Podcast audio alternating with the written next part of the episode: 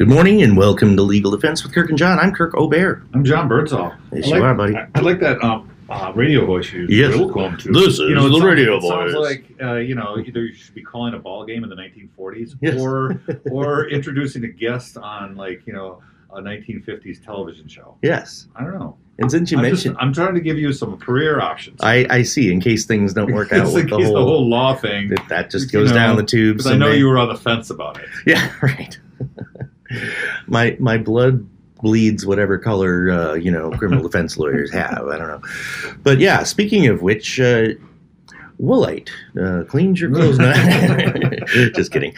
Hey, uh, I was gonna. I was mentioning, you know, before we started here, just when we were doing our little chit chat prep here, uh, we did a show a little while ago where we talked about common issues that come up, common questions that clients ask, things that we tend to repeat themselves over the years, and and we got a lot of good feedback on that show. I think a lot of people. That's one reason they tune in is to kind of see. Well, there's a lot of there's a lot of things that people have misconceptions about. Right. in the criminal justice system because all they do is watch all these shows, you Mhm. know, and everybody knows about the Miranda rights, but you know, in a sense now it's it's almost a meaningless thing because nobody really understands what it means. And true. um, true. True. Like for example, I've been rewatching Breaking Bad, okay. and um, one of the scenes, I just honestly I laughed out loud, and it's a pretty serious show, but this this was hilarious to me, where uh, one of the drug dealers was sitting on a bench and he was working for Jesse and Walt and all that, and uh, uh, and and this guy who looks like he might be a drug addict approaches him, and they they're going back. He's like, "Hey man, can I you, you, you party or can I buy you know whatever?" He goes, "Ah, you know," because he didn't know him, so he's he's like, "How do I know you're not a cop?" He goes, "I'm not a cop." He's like, "Okay, go punch that guy." He goes, "I can't go punch that guy; he'll kill me." And he goes, "Who's it? Look, you ask me if I'm a cop, and it, a cop cannot say that." If if they're really a cop, they have to tell you. It's in the Constitution. He said it's in the Constitution. Ooh, yeah, really. And so, of course, he says, "Well, you're a cop." He goes, "No." He goes, so he sells it, and they bust him. And Uh-huh. he goes, "You lied to me." well, that actually was relatively accurate, that part of it. But I hear that all the time. I've, I've had that question asked probably a hundred times over the years. Um, hey, Kirk, is it true that, you know, a cop has to tell you the truth that they are a cop if you ask them? And I'd say, no, absolutely not. I mean, it's the law is um, replete with examples of the police in particular and it's an exception to the rules of ethics that apply to prosecutors that they can instruct police to lie. Right? Yeah. Uh, and and people find this uh, fascinating. And when we navigate these types of issues in court, there's always a an odd balance that's struck here because the the rules of ethics specifically permit prosecutors, in particular, not defense lawyers, but just prosecutors, to tell and advise people working on their behalf that they can and should lie under certain circumstances. so this is a pet peeve of mine, um, for two reasons. One, it's ridiculous that it's, it's that, and it's Supreme Court approved that they, you know, that people, uh, excuse me, the cops can talk, can lie to suspects, you know, do undercover stuff and lie there, you know, and all of that. But the defense cannot. hmm and that has so it's bugged me that that we have this you know system of lies in place and and judicially approved and um, and it bothers me that the people who are the accused who are supposed to be you know having all of these rights Enhanced enshrined in the. Constitution Better rights, Um, more rights. Yeah. uh, get um, you know have no ability. For example, you know if we want to do we, you, uh, from a defense perspective, if we wanted to do an investigation, hmm you know, because the police investigation is the police investigation, Right. and um, and you and I both know there's always holes that you can drive a truck through in there. There's people they didn't talk to Mhm. every single time. Yep. There's people that they did talk to that didn't tell the whole story. So Mhm. we send our investigators out, Mhm. and um, I want, I would like the ability to have our investigators use some, you know, undercover work themselves. Right. Yeah, and that's really what we're talking about. Just to be very clear, we're talking about in the context of an undercover operation. Because, and John's absolutely right. Um, this happens, it's probably happening right now as we speak, as you are listening. There is probably a meeting. There's definitely a meeting somewhere in a DA's office where they have the police and they're putting together an operation. And the whole whole point of it is that it's a ruse or it's a, a falsehood. You know, that's basically the, the whole point of an undercover investigation. Going back to John's comment about Breaking Bad, of course, police can do and can and always lie about whether they're actually a cop or not. That's what it means to be undercover. And the problem is, when we send out an investigator to do our investigation, they have to say, Hi, I'm investigator so and so. I'm working for the defense Correct. on this case.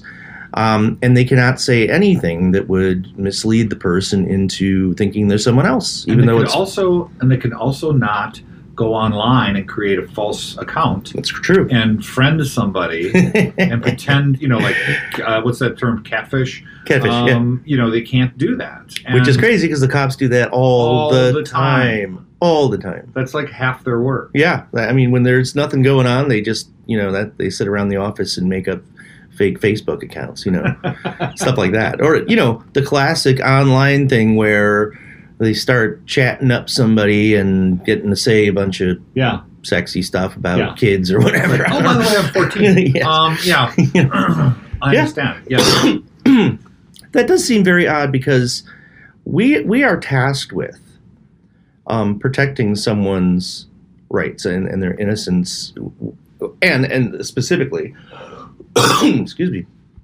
little bit of leftover COVID floating around the room. Sorry. Sorry about that. Um, I'm so coughed right through my mask, you know, right at you. Anyway, the um, the notion that uh, you know we are somewhat limited in the quote unquote creativity that we can employ in our investigations it is it's something when you're sitting in front of the judge and the prosecutor's like, "Well, judge, we've done our investigation a long time ago. We turned it all over to the defense, and they they should have everything they need." You know, there are times, and lawyers have been found many, many times to have been ineffective because they didn't do their own investigation. I mean, I can't tell you, you know, John, how many cases come up when when the defense lawyer at a Machner hearing, you know, a year or two down the road says, "Well, I didn't see any need to look into the witnesses that my client told me to talk to because I already had the interviews of other people that said my client was guilty from the police, you know, and uh, usually in that voice. Too, I was going. You know? I was just about to ask that. that's that's the Machner hearing voice that uh, you know most people employ, but. You know, a lawyer can get in trouble, and rightfully so, for failing to look into something. And Uh, shockingly, you know, we're we're not on a level playing field. It's one of those areas that, and it really drives me crazy I don't want to vent too much because my I need to keep my blood pressure under right. control here. But but when you have these prosecutors come into court and they say, Judge, this isn't fair. You know, the pros- the, the defense has the protection of the burden of proof, and he can remain silent. You know, it's not fair. Yeah, we got to yeah. do all this, this whole, other stuff. This whole fairness thing is a trope that uh, that is ridiculous in the sense that it wasn't designed to be fair. Mm-mm. It's not supposed to be fair. The, the state's supposed to ha- be supposed having be an uphill climb every single case. Yeah, absolutely. Every time. And, and so this whole thing where we have to have a level playing field is a bunch of nonsense. Well, and we've said this many times on the show, but it bears repeating that you know, the criminal justice system isn't and never has been designed to ferret out all crime that ever occurred, you know, regardless of how the investigation went or how things were discovered. But, you know, prosecutors in particular, and many judges, as a matter of fact, have this kind of an overarching uh, desire to make sure that, you know, the, regardless of difficulties in the law, regardless of you know, sidestepping important constitutional issues, the ultimate goal is to make the bad guy go to prison, you know? And that's just not how trials are supposed to work. We have to accept the fact that not everything, we don't live in that world. It, it should be, we should all be perfectly comfortable. All of us, not just the defense lawyers, but every citizen in this country should be perfectly comfortable with the fact that someone may very well have murdered somebody else but if the prosecution cannot prove it beyond a reasonable doubt, or if there was something that happened that shouldn't have happened in the process of gathering that evidence, we should all rest comfortably that that person does not get convicted and doesn't spend life in prison or get the death penalty. That's that's how it works. Yeah. It, it has it's, to. it, it, it's the whole idea here is that we were trying to the, the, the, the whole thing was set up to create a buffer between us citizens and the government The government. And um, yeah well we'll we'll pick this up on when we come back but there's a lot more to unwind here Absolutely. All right, we'll be right back.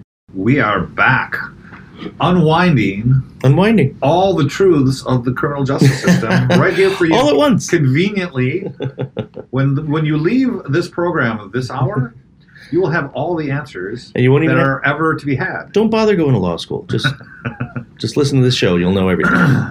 you know that's you know on that point that's kind of funny because people think you go to law school and you know you learn everything there is to know about everything and that you know so all your family friends and stuff are going to come to you and say can you tell me about this and you know it's a real estate deal it's like i don't know anything about Yeah. what do you mean you don't know I thought you Didn't you go to law school? I thought you were a Like, We're just supposed to know all this stuff.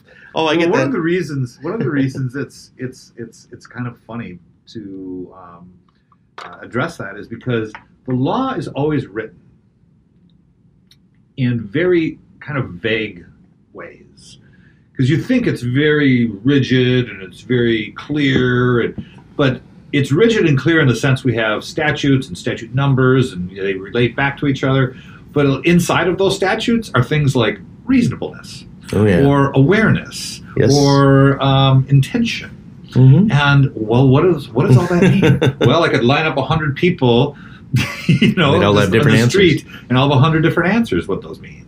And so that's that's the that's the real challenge Well, of uh, understanding the law. It is, and you know, I think everybody everybody that deals with the law on a regular basis uh, recognizes that that is one of the challenges in terms of how you practice law. And, and it kind of leads me to another point, which is it doesn't happen to me anymore because all my family and friends know already that I don't know anything about how to write a will or anything like that. so they stopped asking me a long time ago. But in the beginning, like, hey, you just graduated from law school. It's like my cousin Vinny, like, hey, I've Yeah. got a cousin that, that uh, you know, Yeah. he, he just graduated from law school like six weeks ago, you know? So he mu- must be able to do a murder trial, right? Right, right. Um, so yeah, the questions like you know somehow you've got this outstanding legal knowledge. I'll tell you what I learned in law school is how how to think just a little bit differently. Yes, that's it. That's really it. You know, Yeah. and how to, what it, what it means The to read. flow of um, the concepts Yeah. that go into this, that, or the other area of law. you and know? and and the real stuff that you learn, you don't begin becoming a lawyer until you start actually doing things with real cases, real fact That's scenarios, real practicing. people. Practicing. That's right. It's the same and- thing with medicine. Right. You're constantly practicing, even until the day you stop working. You were practicing the day before. Um, but you know, John, you know this years ago, uh, the way it used to be before the law school industry, uh, you know, kind of took over how qualifications to practice work. I mean, the standard way of getting a law license, like Honest Abe did, you know, you work with uh, as an apprentice with somebody. You know, That- California still does that. Yeah, they have a. a you I can think um, what's her name? Uh, uh, Greta Van Susteren. No. I don't know. I'm, uh, The- I'm trying to think the of. The famous um, uh, woman who likes to get people uh, pardons from Trump. Oh yeah. Um. Yeah, I know who you're talking Why about. Yeah, yeah. Gail, somebody, or I don't no, know. No, no, no, no. the Kardashians. Oh, that. Yeah, Okay. Kim Kardashian. Okay. Oh yeah, yeah. That's right. She wants to be. I remember now. Yeah, she wants to be a lawyer, and she's going to do it under this practice rule thing, right? Right. Okay. Well, You can do that in California. you can do that in California. Well, California is odd in the sense that it's in a lot of ways. It's a lot in a lot of ways, but uh, you know, I don't know when they put this rule into effect, but it was probably I think in the late '60s, early '70s. But every other state, at least this was true when I went to law school, every state granted reciprocity to every other state if you had practiced for usually it's five years in another state. California, no way. That you, if you want to move to California, Well, that's because everybody was moving to California. Like That's right. retirees were moving. they were they were putting And- an additional barrier. As into- time went on, other states did the same thing that were warm weather clients, like um, Florida in Oh. particular, okay, where you know it's very difficult, and a lot of the federal districts too, because uh, ideally, once you're admitted in one federal district, you should be able to uh, tra- practice in every other federal district, Yeah. Mm-hmm. get admitted at least.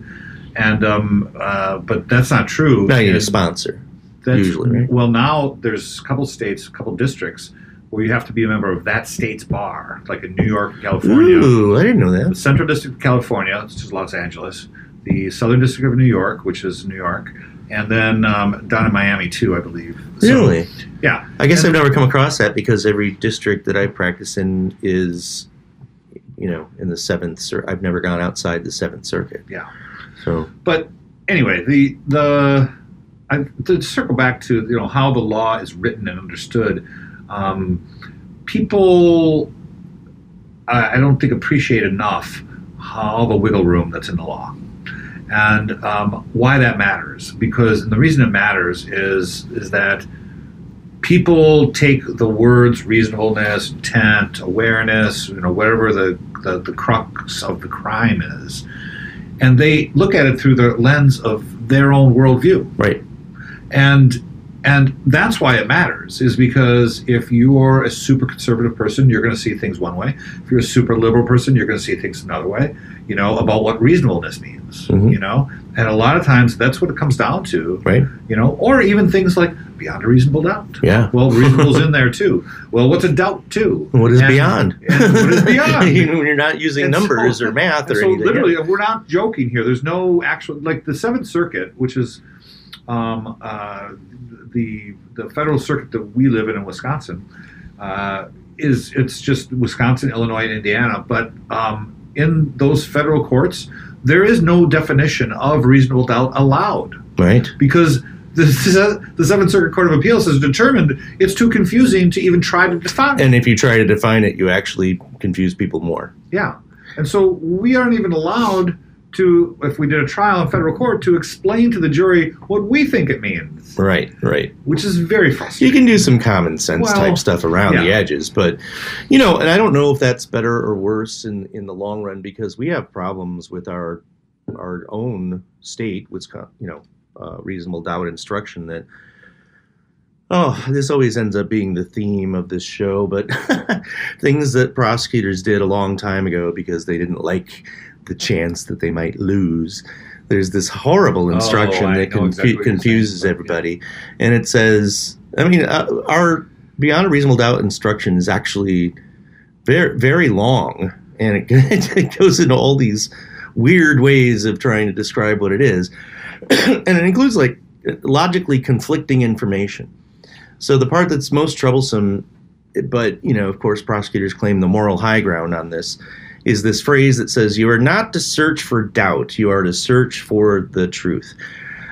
Duh. Yeah of course you're supposed to search for the truth but but what that does in effect and there you know our friend michael Cicchini did a study on this an actual Yes. you know study on this and and did you know tried to do it as scientifically as possible where they had mock trials that were done and that some jurors got this instruction and others didn't and they convicted more often when they were told to search for the truth and and not to search for doubt. That's the problem. Because when you say on the one hand in this instruction it's the prosecution's burden and this is right out of the instruction to eliminate any reasonable doubt that may arise from the evidence right? Right. they have to address any possibility that something uh, another explanation consistent with innocence has been basically disproven. So they don't just have to say hey it looks like this thing happened so trust me find him guilty you know? It's it, you know sure looks this way right? Um, no they have to go beyond that and actually cover other possibilities that are ra- fairly raised by the evidence. Then we get this confusing thing that says okay if the jury's obligation is to examine whether doubt exists based on the prosecutor's duty to overcome any any reasonable doubt why are we telling them not to search for doubt what does that mean I mean, they have. That's that's what they're doing. Right. On the one hand, you tell them to think about doubt, but don't search for it. It's almost to me, you know, and I've been challenging this instruction for 25 years now. That's why your, your forehead is flat. beating my head against the wall. Yeah, um, and uh, uh, so if you read the instruction, which is, in my opinion, the most important instruction Yeah. that a jury will hear, and the one most um, cited by the attorneys arguing the case, uh, so it all looks really good for the defense, but that last line about searching for the truth is almost like saying, "Yeah, just kidding about the rest of that stuff." yeah, like never. It's almost like you know, folks. you know, what, this is easier to understand. What this is really about is just look inside your heart, and if it's What- find the truth in there. What, what, you know, what makes you warm and fuzzy? it encourages them to speculate. At at first, it tells them not to, Right. but then how how are you? How exactly do you go about searching for the truth without searching for doubt? I just don't get it. Well, anyway, it's time to take a break, John. So we're going to do that. I'm glad because I love our sponsors. All right, me too. We love you, sponsors. We'll be right back. Welcome back. Uh, boy, that was a great uh, little sec- little series of advertisements and public service announcements. I'm I'm very impressed.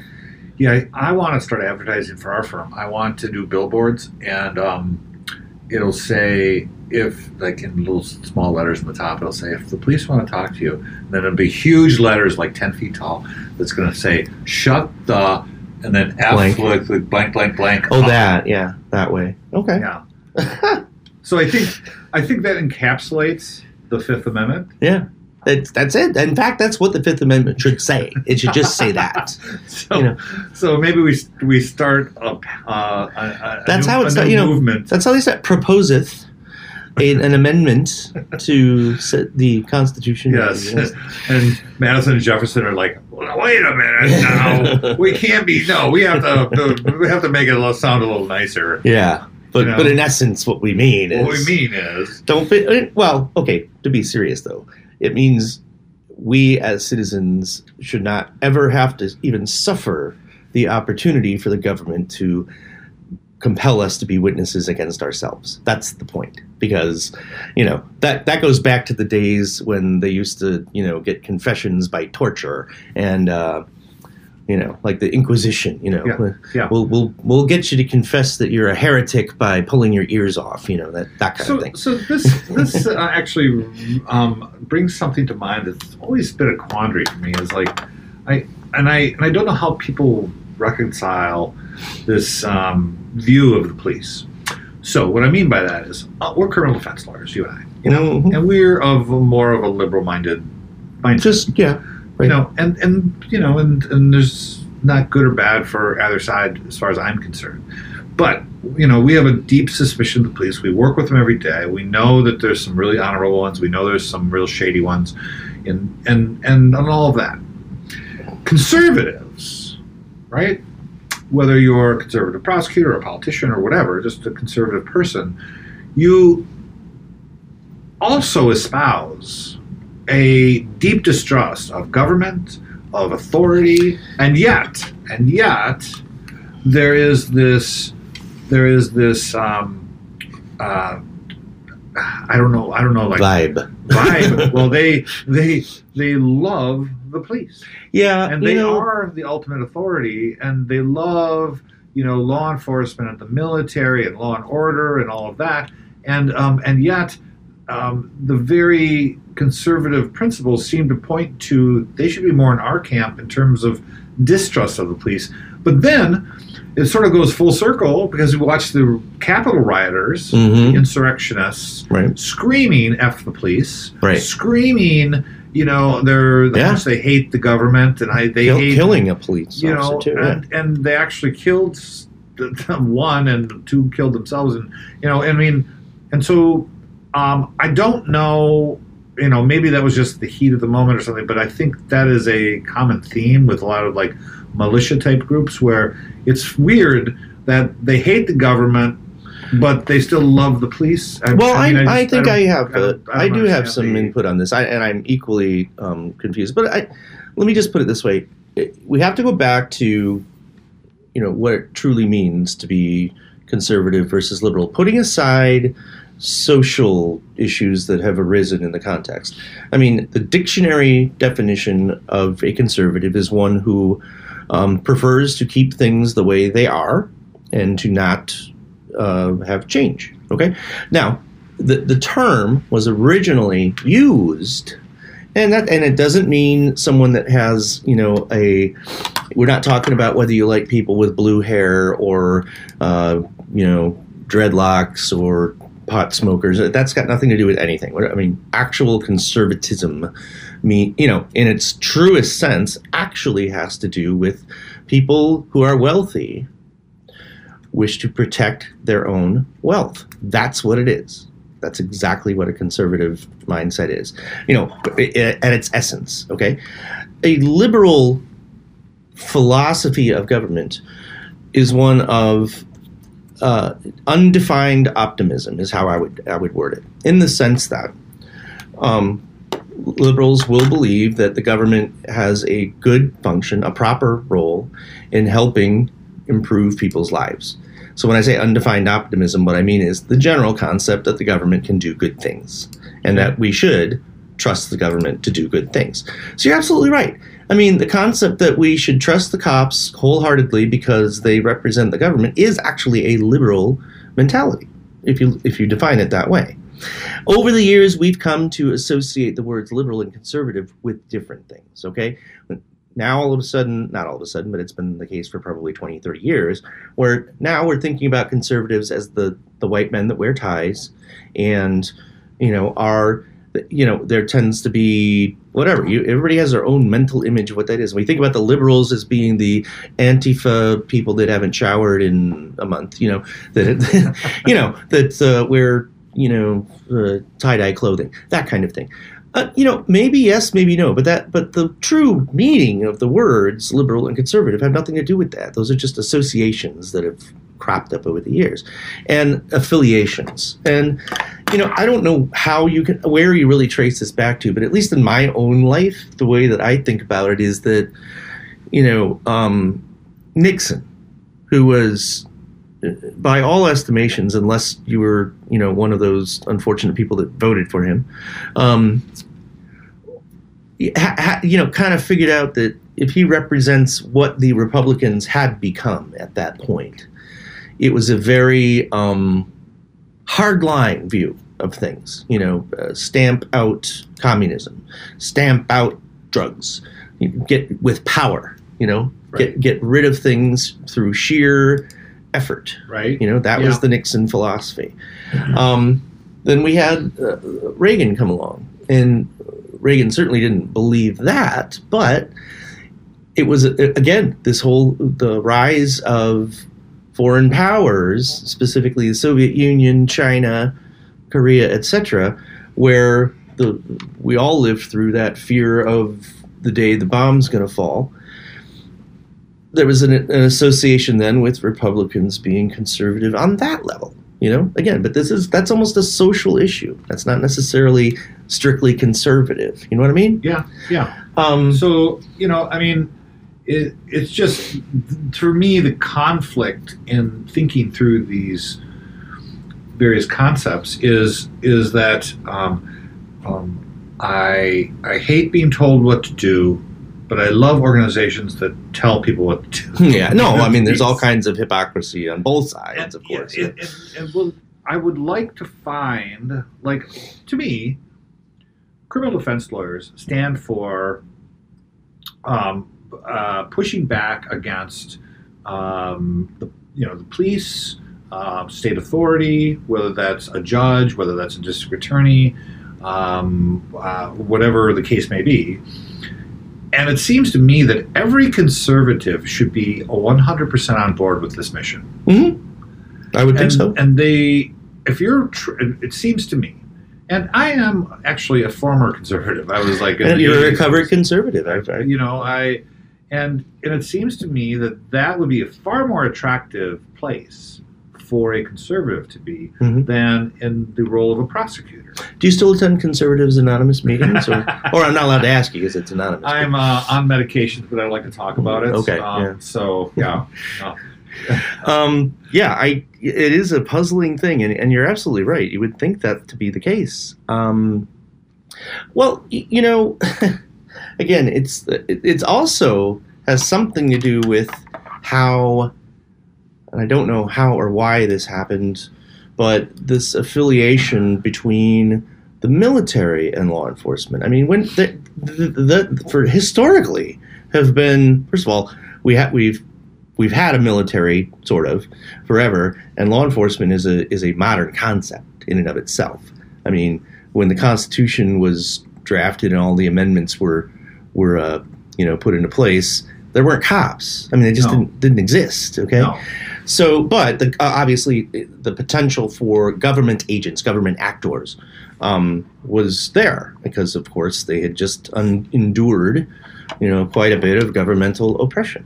Um, so in that context, uh, you know, we we in modern application, uh, it is puzzling that you know there is that sort of uh, we ultra support for um, both the military and quasi uh, law enforcement as they are combined together to represent you know strength. And i think that came from you know an evolution at some point. You know stamp out the people you don't like i guess. But um and i gotta say you know um some talk show hosts one of which died recently rest in peace um have kind of perpetuated what it means to be a liberal versus a conservative that i don't Well, think is it's it's it's sort of a shell game, really. it is in the, in the uh, uh, AM radio and um, conservative newscasting world. Yeah, So- like our world, like the like the show that we're doing right now. Okay, well, we got to take a break. Welcome back. Um, wow, another another outstanding set of commercials and Mhm. announcements. Yes, Fantastic. Yeah, I mean, I think that's why our show is so highly rated is because of the commercial, like the Super Bowl, right? I mean, who Yeah. care, who cares about the game? Well, now that? Rush Limbaugh is gone, I think we could step in and fill that void. yeah, I think so. I think he would want that. Yeah. yeah. I'm 15 million fans. Sure. Yeah, let's go for it. um, uh, But getting back to, uh, let's get back to other questions. Oh, I, I love this one because, well, uh, every once in a while, my mother still calls me when she'll, she's watching something and she can't believe something's happening and she wants to know if do things really work that way. The best thing of all, and it it's an it's a common feature in so many shows. I think just because it's a plot mechanism, and and many people are surprised to find out that criminal cases are not you don't go from crime to verdict in an hour you know it just it happens that way on tv it's a movie two hours but you know 58 minutes. But, 50, you know, 58 minutes right Yeah. so uh, well if it's a network television it's actually more like 47 minutes because of all the commercials Okay, etc right. so, um, in order to move the plot along, they just have to kind of compress reality, obviously. But that scene that's in every one of those shows, when for some reason the DA, they're in a conference room, the DA is there, the cop is there, the defense lawyer is there, and the accused is also in the room. It's a very Which- convenient which- interrogation. Which, first of all, that that has happened zero times i- in the post, you know, uh, Miranda world. All right, um, or I should say the post Sixth Amendment world, right? So that doesn't happen. Then what? Even if you did happen to be all of you in the same room together, the big thing that really wouldn't happen is the lawyer wouldn't allow the accused to start blabbering confessions, uh, you know, in front of everybody, and and and you know, say, "Oh gosh, boy, did I just mess up." No, you don't even go into the room. You know, but that happens all the time, all the time. Like, okay, naturally, it wraps things up rather quickly when you're getting towards the the top of the hour, and you know, oh, something's going to happen in the show to resolve things. Oh, I know what we'll do. We'll just have the guy confess to everybody inside of the interrogation room with his lawyer sitting next to him. Yeah. Yep, show done. Okay, great. Move on. Next Yeah. one. Or even if even if the whole party isn't there, you know, they'll just be the cop and the and the uh, suspect, and they'll just be telling him about all the bad things that are going to go happen to him. No mention of a lawyer. The guy doesn't talk about a lawyer. the guy doesn't. You know, he's just like, um, okay, uh, and then he just spills it. Mhm. And I'm just like, okay, well, this is all very dramatic, but um, uh, but not even close to what would be reality. Yeah. Yeah. Hey, I, I saw I was going through Discovery in a case a li- just last week, and I I caught something that I haven't seen in a long time, and I just wondered your opinion about this. I won't be very specific because it is a pending case right now, but you know, in a non-custodial context, meaning Miranda does not apply. Uh, and, and what we mean by that is remember there's two things that have to exist in order for Miranda warnings to the obligation for Miranda warnings to kick in. Number one, a person needs to be in custody or when a reasonable person would believe him or herself not free to leave in the context of uh, more than a mere temporary stop. How's that for confusing? It, it Uh, super confusing and then- because because a traffic stop you can't leave, Right. And yet you're not in custody for Miranda purposes, Right, and that's when the cops say you're not under arrest, you know, and you're but you're not free to leave because I gotta hold on to you for just a second here. Yeah.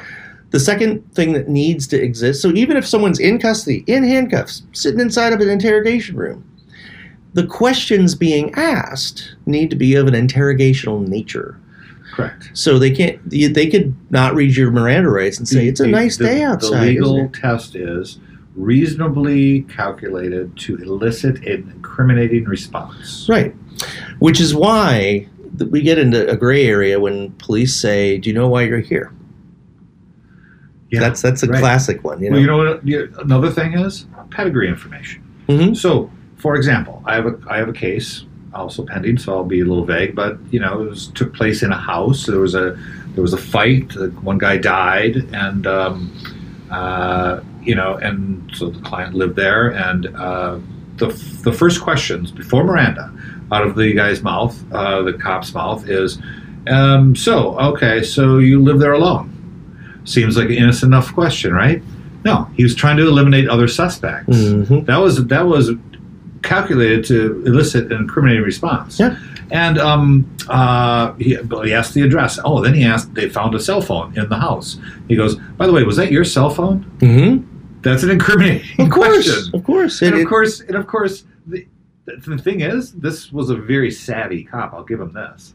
Is that the when he was asking them, he was super nice and just Mhm. likable. and Just like I'm just Mhm. here. I'm your friend. yeah. Uh, you want some more cigarettes? Do you want some more Mountain Dew? That's what they were doing. giving him oh, the old Mountain Dew trick. Yeah, I know.